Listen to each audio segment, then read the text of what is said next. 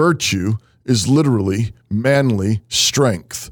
This is why, at the close of his letter to the Corinthians, Paul exhorted the whole church, men and women alike, to stand fast in the faith, act like men, and be strong.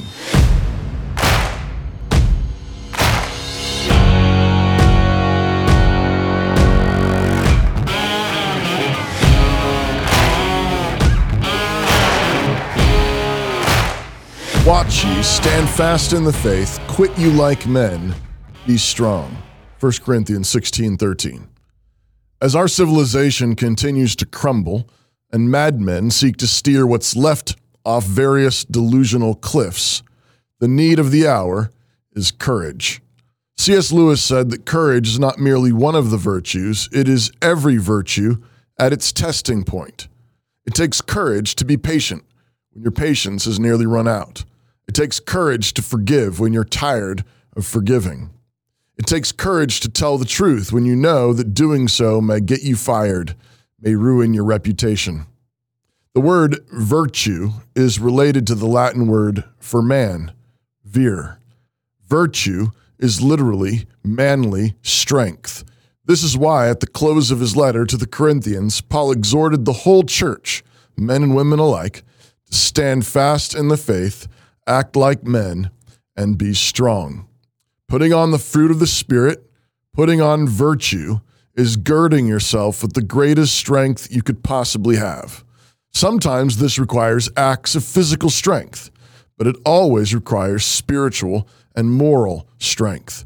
Doing what is right, no matter how hard it is.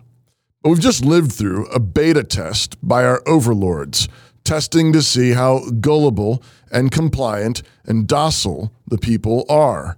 It turns out we're very. And that means we are weak. And we are weak because we are weighed down with guilt and shame, and we have very little virtue, very little manly strength. So the exhortation is twofold. First, confess your sins and get completely free of them have no secret sins. Commit to having no backlog of sins at all. Clean hearts are strong hearts. Second, start practicing manly strength. Practice speaking up when it's hard to speak up. Practice sharing the gospel when you'd really rather not.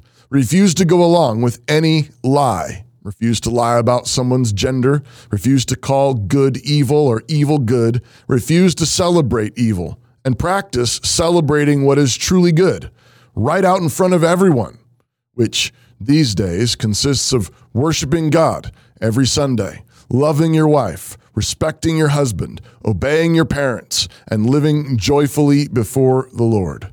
This is virtue. This is your strength.